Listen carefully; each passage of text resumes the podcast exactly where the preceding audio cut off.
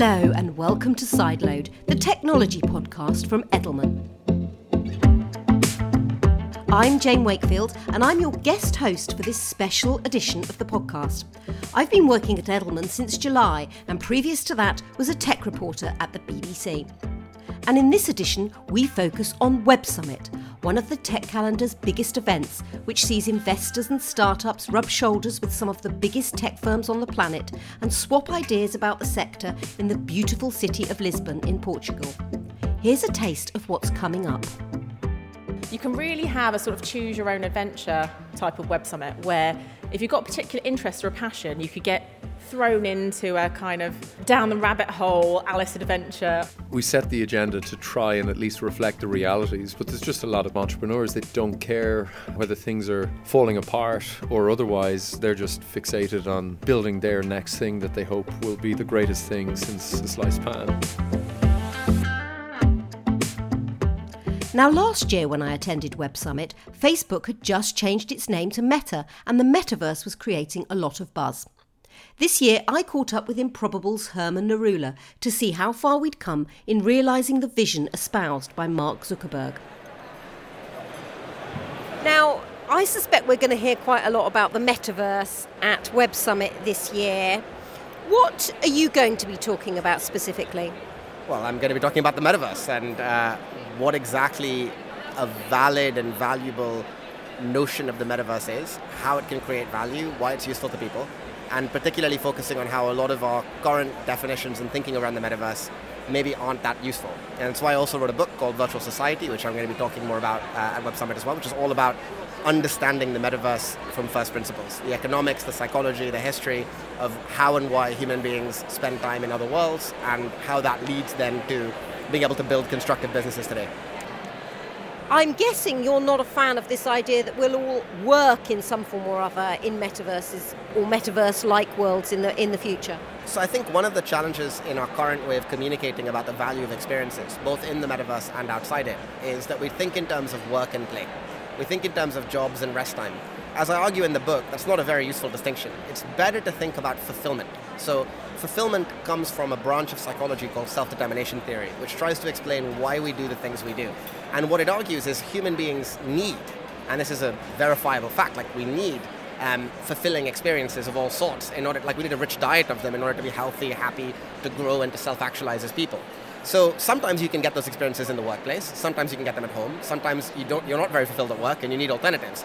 I think a lot of the experiences people have in, in the metaverse are not necessarily going to be entertainment, as in purely about fun, but they will be about fulfillment. You know, a meaningful relationship is not always joyful, but it is meaningful. It is fulfilling. Um, you know, creativity and the act of building something is not always easy, but it is meaningful.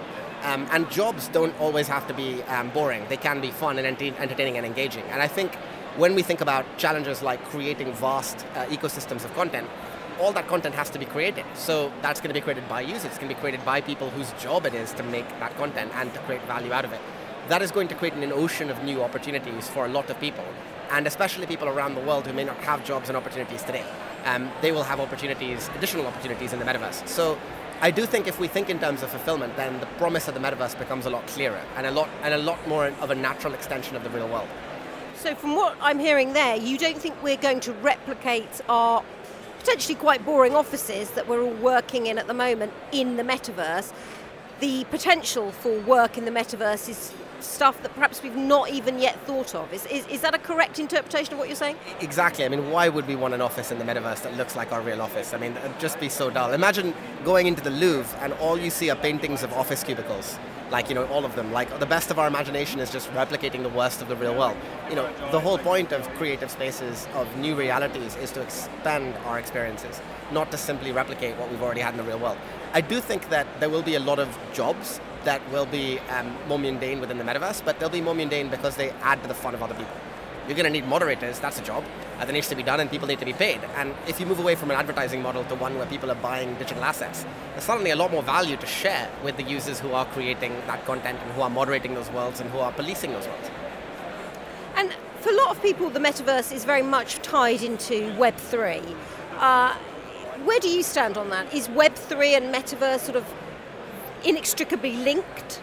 So the reason why we haven't had um, a metaverse, i.e., a collection of related worlds that transfer value from each other, um, that has been effective, you know, to date, is because it's hard to have fulfilling experiences that are valuable. Hence, we need technology to enable better experiences. Thousands of people congregating in one spot is partly what we do. The other problem is sharing value and creating value. And all the examples we talked about, value has to move around the world. Web3 is a fundamental enabler in that. You know, without digital currency and digital assets, I just don't see how you have digital jobs. Edelman client Norton was at Web Summit this year, and I caught up with them to see what they were focusing on. Hi, uh, my name is Petros Evstathopoulos, and I'm the VP of Innovation at Norton LifeLock. One very big driver for the kind of work that we do is to go beyond protection. Protection is about trying, it's kind of like an insurance policy, right? When, when bad things happen to people, how can we try and remediate that and possibly uh, find ways in order to recover from these bad things, or maybe in some cases prevent them by creating alerts and say, oh, is this a transaction that you actually made, or is this something suspicious? So, how do we go beyond that? And going beyond that basically means a few things. On, on the uh, identity domain, we want to uh, enable people to do to have an easier life, right? Do cool things about themselves. Like a good example of this that will uh, probably resonate with everybody are the uh, vaccination certificates. Vaccination certificates were a form of a digital credential that was attesting to the fact that you have been vaccinated against COVID 19 like how how can we get this notion of a vaccination certificate or a certificate in general that's attesting to something and expand it for the rest of, of, of our life? And this is something that's been moving forward um, in the EU and in other places. So so that's that's that's kind of uh, what the future may look like on the identity domain. Now let's think about privacy a little bit privacy threats are not always easy to detect and stop but in most cases we can get a, go a long way if we empower people to understand what's going on and make the best decision, the wisest decision for themselves. So things can get very complicated. Terms of use, for example, for apps and, and websites can be very complicated. How can we distill that into something that is actually not just understandable but also actionable for for the for the average consumer. And then, you know, the last bit that's very central in those all this and, and kind of the underlying uh, sort of a necessary element is trust. We have a very we have a few very good ways in the social space to be able to trust individuals or services. We have social cues. We have been conditioned over the years to understand what the trustworthy situation may be and, and vice versa. But how does that map in the digital realm? It doesn't really. Like the, the closest example of, of digital trust that I can think of is that little padlock on, on the browser that tells you that it's a website that's safe.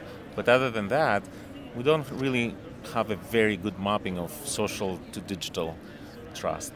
So we need to work on that and provide users with the ability to um, to have trustworthiness and, and uh, kind of a high level of integrity uh, in the digital realm.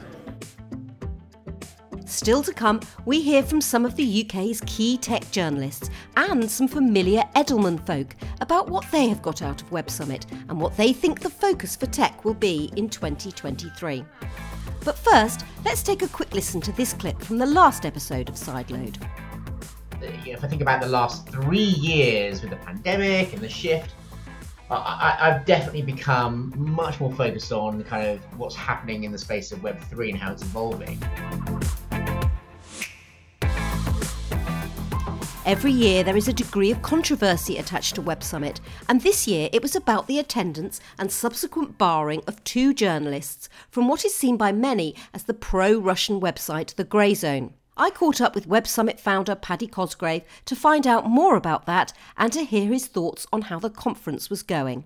How has Web Summit, the first back to full capacity, yeah. and I have to say, feeling quite crowded at times, yeah. how's it been for you? Uh, unbelievable. It is the show up rate, everything is higher than, than ever before. So it is very, very crowded outside. It is at legal breaking point We have insurers, so don't worry. There's people from all over the world. It's, you know, despite all the doom and gloom in the world, people are buzzing outside. It's great. So you mentioned the doom and gloom in the world, and actually, I haven't heard a great deal of that here at Web Summit. You know, we've got a pretty dire economic situation facing us, but you wouldn't necessarily get that sense from some of the talks and the sort of feel amongst the startups. Is that a deliberate thing that you want this to be a sort of oasis where we don't have to worry about uh, about the realities of life? We set the agenda to try and at least reflect the realities, but there's just a lot of people who, a lot of entrepreneurs, that don't care whether things are falling apart or otherwise. They're just fixated on building their next thing that they hope will be the, the greatest thing since uh, since the sliced pan, and that just spills over into the overall atmosphere. There's a lot of people with imbued with heightened levels of optimism, and they'll keep pushing their idea uh, until it either changes the world or collapses in a big ball of smoke. And there's always controversy around Web Summit of one sort or another. The controversy this year seems to sort of be around your banning of a certain Russian, pro Russian organisation. Do you want to talk us through that? I talked at the press conference about how in the past we have uh, removed speakers, but we've never removed a journalist. Well, there's a number of things at play, but the collegiality amongst journalists who will fight to the death to defend the rights of their fellow journalists to report, even if they fiercely disagree with the content uh, and style of those journalists. I've been taken aside by lots of current heavyweight editors, former heavyweight editors of major global publications saying, look, I don't agree with these guys, but you're on a slippery slope if you're beginning to cancel journalists. Uh, you, need to, you, you need to reflect on this. And I think the time for reflection is going to come quite quickly after Web Summit. The backlash to their presence when people became aware of it in Ukraine was very significant. I think it's clear now, based on the release of a letter by the Kiev Independent, that uh, it was the Ukrainian government uh, at the highest levels that, that asked that we cancel the two journalists from Grayzone. But in the end, there was a, a compromise, and uh, Grayzone have ended up, uh, they're here, they're not on stage, and everything seems to be seems to be fine. If you had to kind of name a standout talk, the thing that's most inspired you, that's made you sit up and think, ah, what would it be? I'm very interested in, in, in AI. I think it has been overhyped, and to have this sort of father of modern linguistics talking about how AI may have been overplayed by the PR departments of some tech companies, it's something Chomsky has been highlighting for about a decade, along with Gary Marcus. And they had received a huge amount of pushback from some of the leading figures driving AI internal to some of the biggest tech companies. But as of the last few months, several of these figures, like Yann LeCun, who is leading Facebook's AI initiatives, uh, has said, okay, hold on here, here a second. I think maybe Yann LeCun, without saying Chomsky is right and Gary Marcus is right, has expressed, I think, sentiments that seem to mirror the caution that Chomsky has been uh, expressing for about a decade. But uh, essentially, I think when people were saying that driverless cars were coming next year, he was saying, I'm not so sure about that. And we've been hearing it now for about a decade every year that driverless cars are just around the corner. And we've made some progress, but it's been painfully slow compared to what was expected. Web Summit is huge, and alongside the frankly terrifying main stage in an arena that seats more than 20,000 people, there are lots of breakaway stages in pavilions full of stands that cover a vast area. And walking from one end to the other definitely tests your step count. I put on my walking boots and went along to see what was there with the Times tech correspondent Katie Prescott. So, alongside the massive stage at Web Summit where all the speakers come to give their talks, there's also five massive pavilions full of stands from companies big and small. And I'm here with the Times' technology correspondent, Katie Prescott, and we're going to have a wander around some of these stands. Let's do it. They're massive. You could definitely get, I'd say, 10 aircraft in here. And, and there's five of these, so you can kind of start to grab the scale of this conference. There's also some lounges. There's a women in tech lounge and a growth lounge, which sounds very interesting. And then there appear to be loads of startups, including masterclasses on how to be a startup. I mean, I have to say, it is incredibly busy. Uh, there's over 70,000 people here, and it feels like at least half of them are in these pavilions right now. So Katie, what has drawn you to this particular stand? Well, the massive L'Oreal sign makes me feel like we're in Boots or something, and it's really surprising again to see another company which you wouldn't traditionally associate with technology being bang in the middle of a technology conference with such an enormous sign. There's actually a lot of tech that goes into the beauty industry these days. I know L'Oreal has a lab in Paris where, among other things, I believe they grow skin. Goodness me, that's absolutely extraordinary. Well, they need it to um, sort my face out. So we've now found the Ukraine stand, and actually, I don't know about you, Katie, but I have been contacted by a lot of Ukrainian tech companies, and it's really heartening to see that they're here, and also to learn that they're sort of thriving, that they've grown. The tech industry in Ukraine is growing despite the war. And I know that you um, went to a press conference earlier, which was also on the theme of Ukraine. It's really interesting you say that. So, yes, I, I too have had loads and loads of emails from Ukrainian tech companies, uh, and they've said two things. One, that the IT industry is the only industry that's growing since the war, and secondly, that there's an enormous Ukrainian diaspora in Lisbon. Um, and those two things combined, I think, have made this summit particularly important for the Ukrainian tech community and the First Lady of Ukraine, Olena Zelenska, came to open the event on Tuesday night, very movingly, speaking to technology businesses to try and garner their support for the country. And there have been several big announcements here about how the tech industry is helping Ukraine. So, one of Microsoft's leaders, Brad Smith, announced that Microsoft is putting $100 million uh, towards the cause, as he described it. And he says there's a real digital alliance going on in big tech, and Apple got an award from Elena Zelenska as well for their help in developing the app that Ukrainian people are using to get all of their information, which I think has had something like 19 million downloads on the App Store. So there is a sense that the tech industry is, you know, sort of coming together, as it were, to try and help Ukrainian people at this time. I think it's really, really interesting. And also, we've seen our first robot, a robot arm waving the Ukrainian flag. it feels very fortuitous, doesn't it? Oh, what's this? They've got a sticker board. What's the sticker board about? Do entrepreneurs have a public responsibility to help solve global societal challenges? There's a lot of stickers on the yes section. Yes, we need to play a role in the global community. I think most people have agreed with that. Some people said no. That's that's strange. Well, I, I, you, you, say it's strange, but I did think it was interesting for Microsoft to make such a political statement that they were supporting Ukraine and Apple because it can't be easy or comfortable for a company to kind of get involved in a war, even if they feel that there's a very strong case on one side and, and have a very strong sense of right and wrong. We've seen that bottle, the genie has come out of the bottle and tech is inextricably linked with geopolitics now. Would you agree? I totally agree. And I think this idea that there is a digital alliance going on is fascinating. And Brad Smith compared it to what happened in World War II when you saw companies getting involved in the war effort, you know, factories turning their hand, for example, to making military fatigues. And he, said, he said it's a kind of modern version of that. After mine and Katie's long walk around the pavilions, we went in search of wine at Web Summit's Speakers Forum, and there we caught up with Christina Criddle from the Financial Times. Ladies, you've got your wine. Yeah. We're coming towards the end of the conference.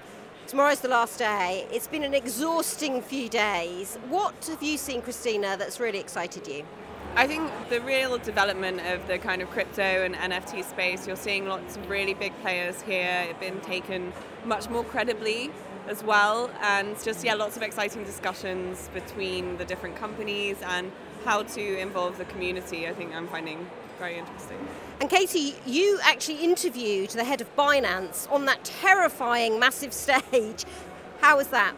Um, it was terrifying in front of 12,000 people, but really fascinating to get the chance to talk to him about the crypto winter, about what might happen with cryptocurrencies going forward. Now, obviously, he's incredibly bullish, but I did get to ask him what he felt about trust, whether people still trusted cryptocurrencies, um, and he was very interesting on that point. And then, of course, he put $500 million into Elon Musk's Twitter deal.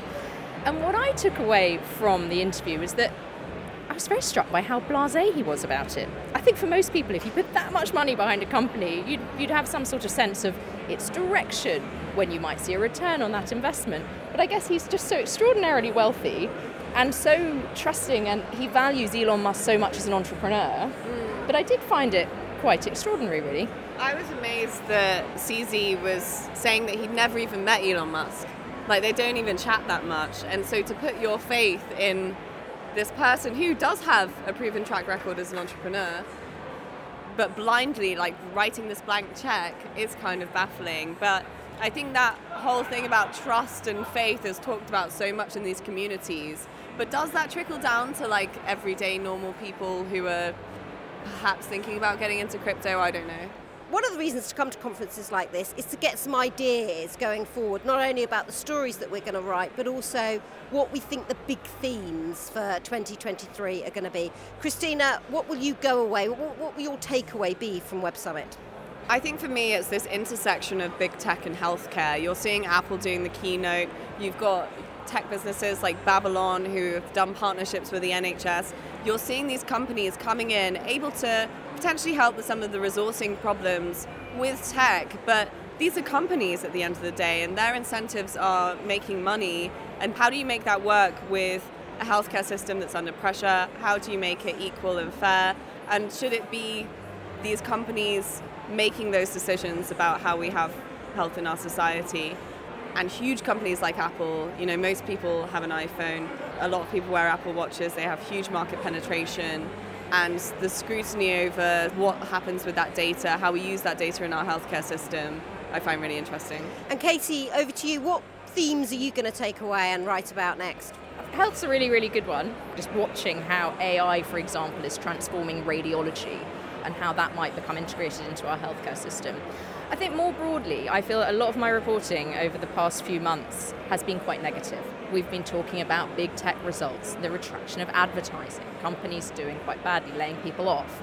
And actually, I've seen an incredible amount of confidence here. So I spoke to the boss of Stack Overflow, for example, this morning, and what they're seeing is just this enormous demand for developers. I mean, the fact is, we need technology for everything, like health, for example, and there just still aren't enough people working in the industry. And I think that's really, really fascinating. And so I think we're going to see a resilience in the technology industry over the next year, despite the broader economic downturn.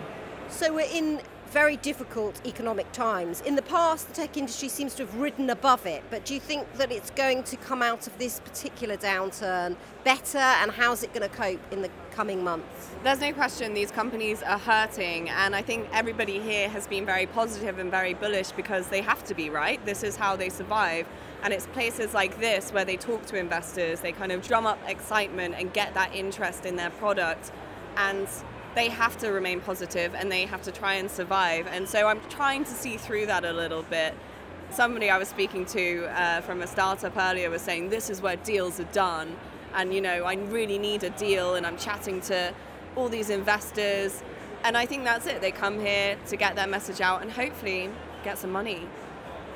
I think I'm a little bit more confident than you. I don't know. I think what's been fascinating is over the past few years, because of the pandemic, there's this massive surge in tech. Everyone piling in, everyone needing tech for everything, right? For social life, for, for the economy. And now there is a retraction from that, and we're seeing the technology stock businesses fall. But actually, often weirdly, they're for companies that are financially doing incredibly well.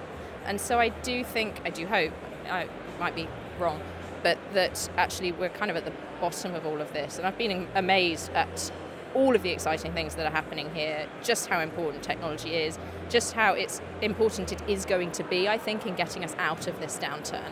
Katie Prescott, Christina Criddle, thank you so much for joining me. I'm going to let you drink your wine now. Cheers.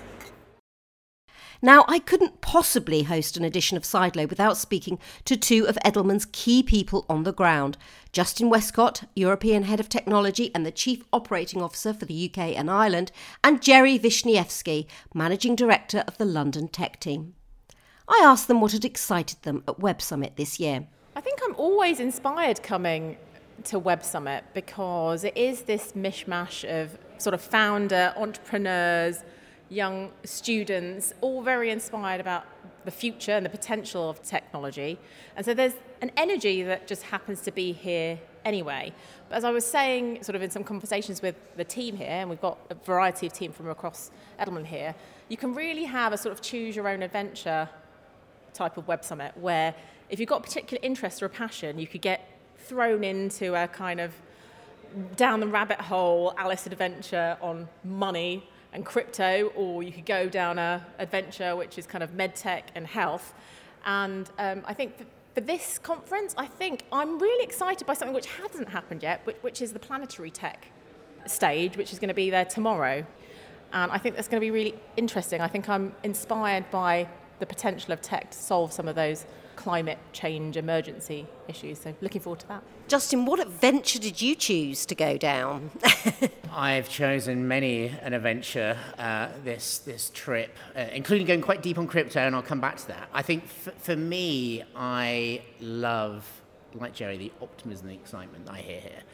This for me has been the Web Summit of Mission, where it's very clearly stated when you look at the panels, you look at some of the people that have spoken, that the world is going down the toilet, right? It's kind of on fire. We're heading into a recession. We've got Ukraine, we've got war. And at the same time, from a technology industry perspective, we're, we're looking at a period of time where the traditional hirers of talent aren't hiring.